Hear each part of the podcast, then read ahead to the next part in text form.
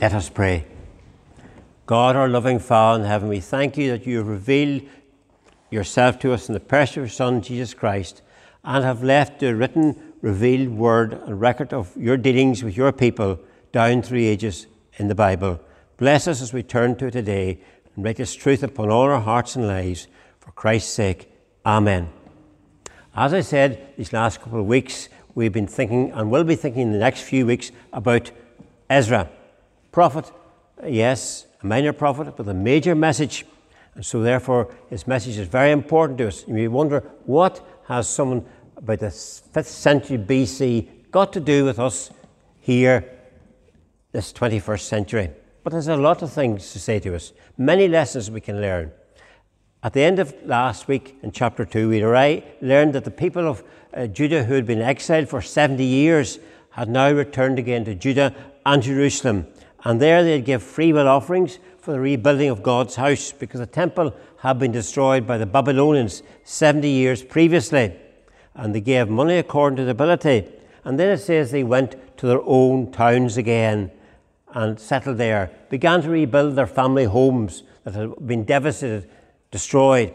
And now, here in the seventh month, a very important uh, detail, actually, you may think it's not important, but it is because it was called Tishri in the Jewish calendar, the seventh month, or October.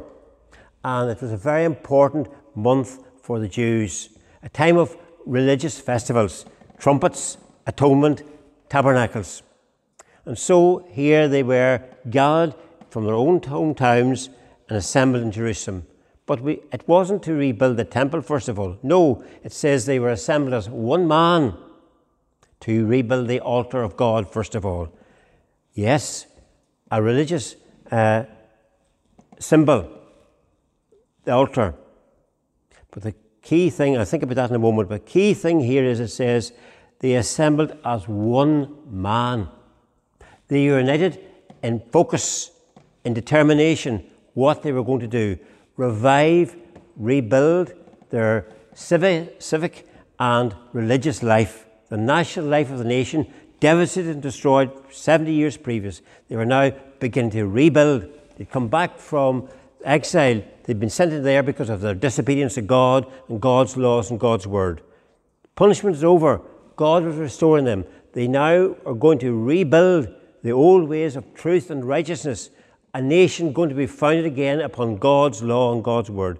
But the key thing is united as one man, one focus on God you see, the scriptures tell us very importantly in Psalm 133 how good, it is, how good and pleasant it is when brothers get, dwell together in unity. Paul wrote to the Philippians, he said, that they were to contend as one man for the faith of the gospel. And then later on, he says in Philippians, uh, Make my joy complete by being like minded, having the same love, being one spirit and purpose. Do nothing out of selfish ambition or vain conceit but in humility consider others better than yourselves. United. These people of Judah were united for the purpose, as I say, of rebuilding the altar, then the temple, and of worshipping God, rebuilding their relationship with God again. We are called into a relationship with God through Jesus Christ. We are called to be in Christ, united in Christ, first and all, as our Lord and Saviour, living by faith alone in Christ alone uh, for our salvation. You know, it's like a football team. The football team are united together. They don't have divisions, squabbles, and fights because they're all working out on the pitch to play the other team and to win. Or the army going into battle, they don't go out divided. They go under the instructions of the commanding officer to fight the battle and defeat the enemy.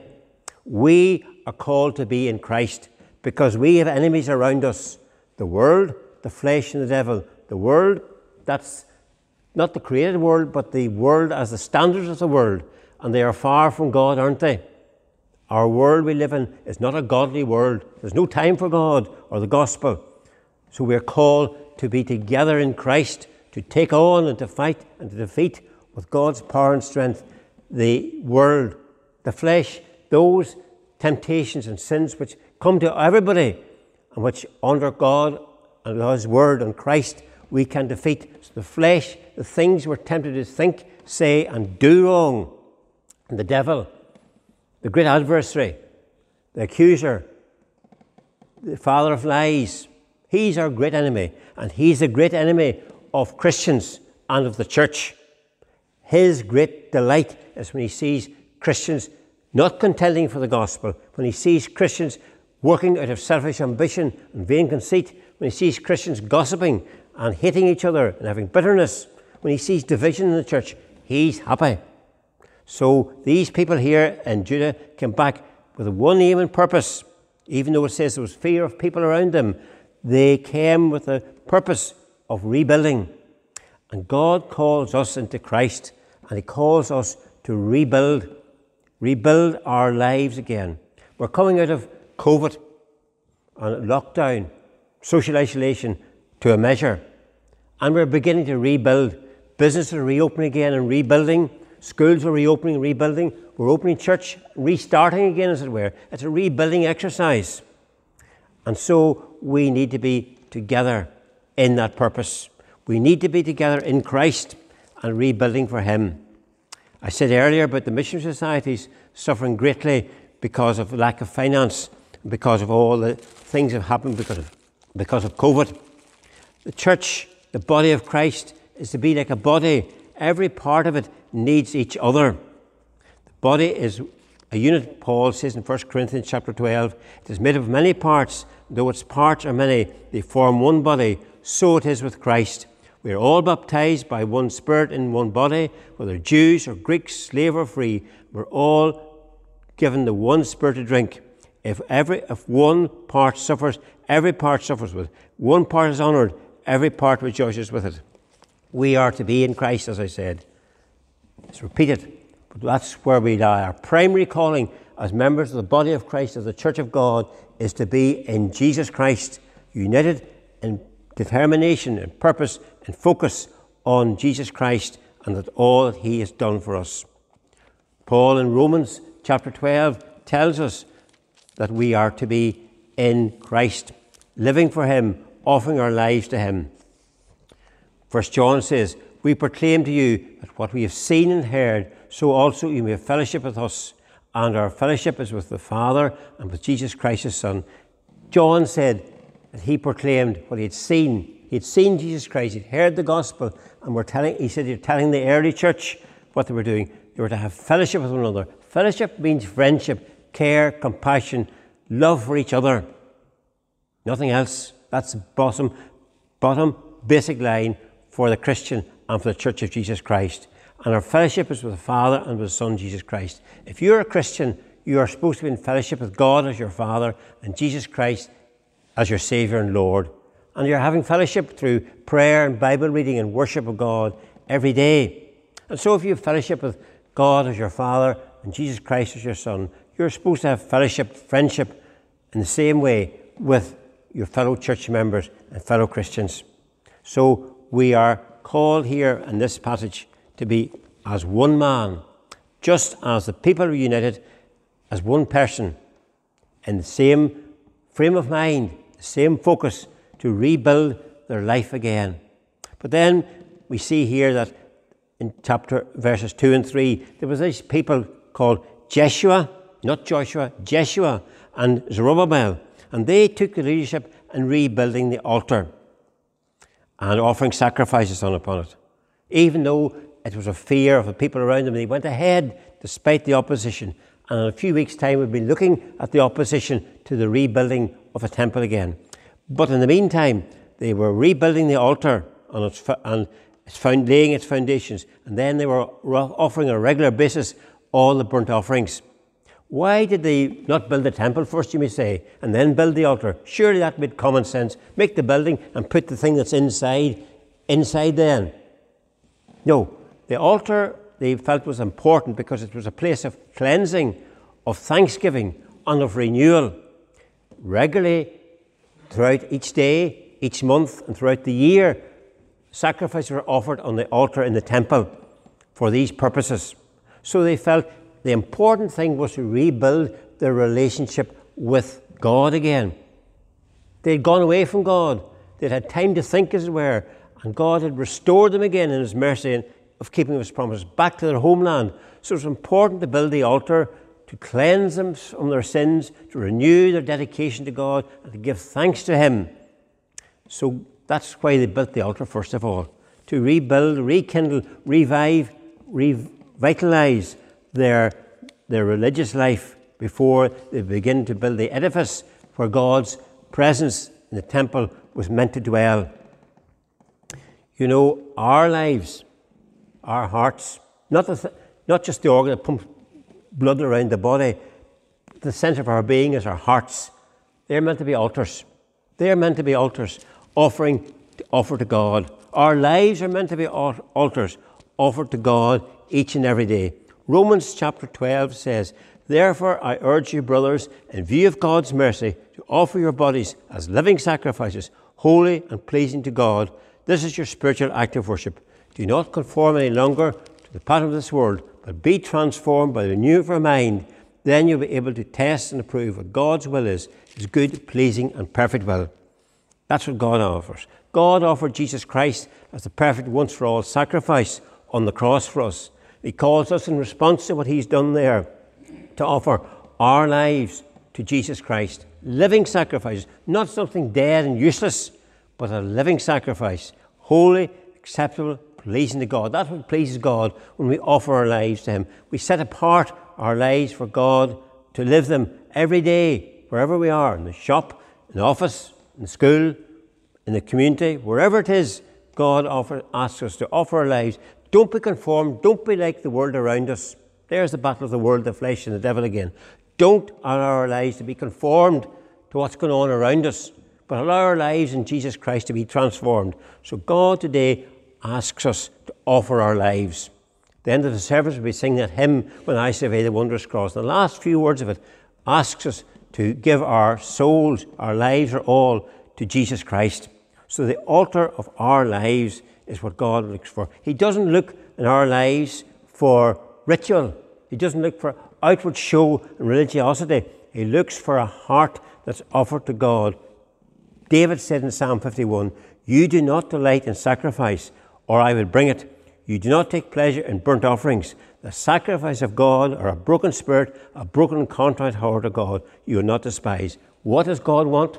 He wants us, our hearts to be broken, to open before Him, to acknowledge our sin, our shortcomings, our wrongdoings, to offer our lives to Jesus Christ, who shed His blood for our sins on the cross. And then, when we've done that, we are one in Christ, and then we can move forward as a mighty army, as the true body of Jesus Christ, to live for Him every day of our lives.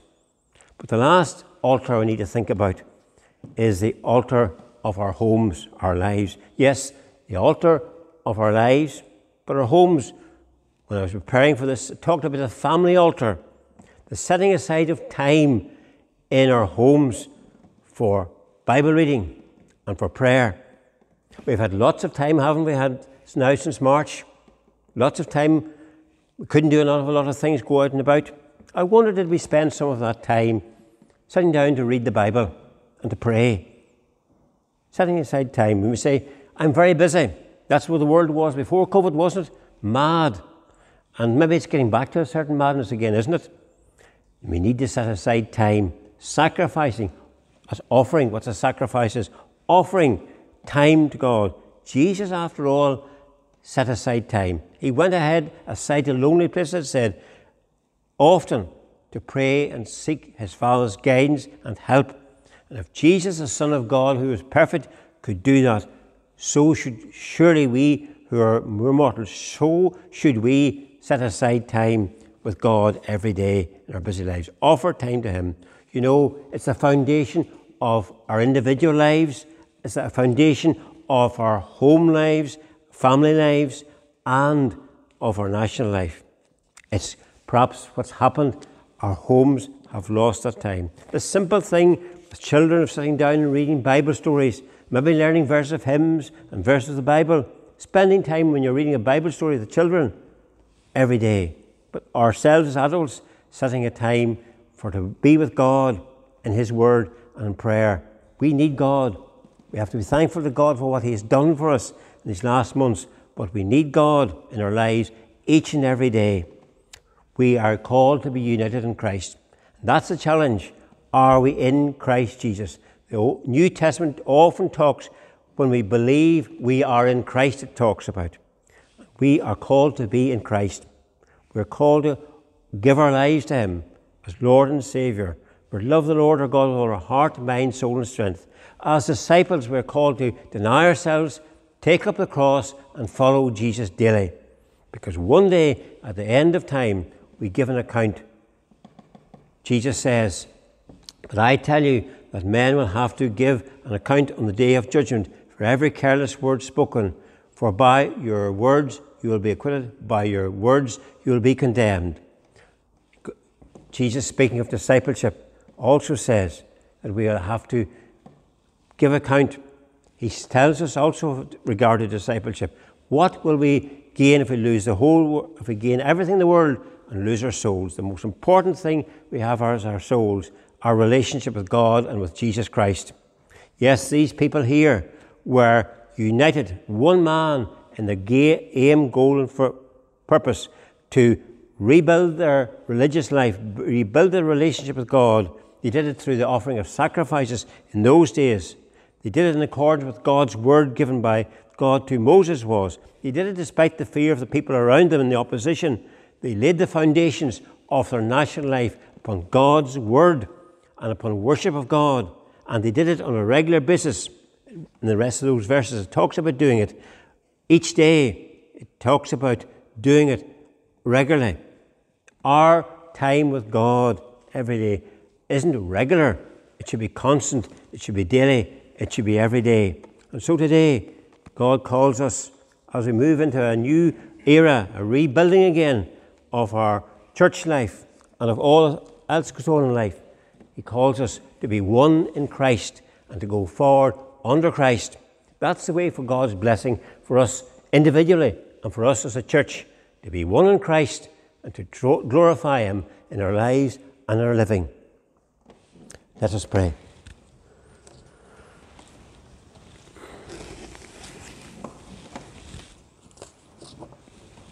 O God our Father, we give you thanks for your holy and eternal word. We pray that you help its teaching and its truth to written all our hearts this day for Christ's sake. Amen.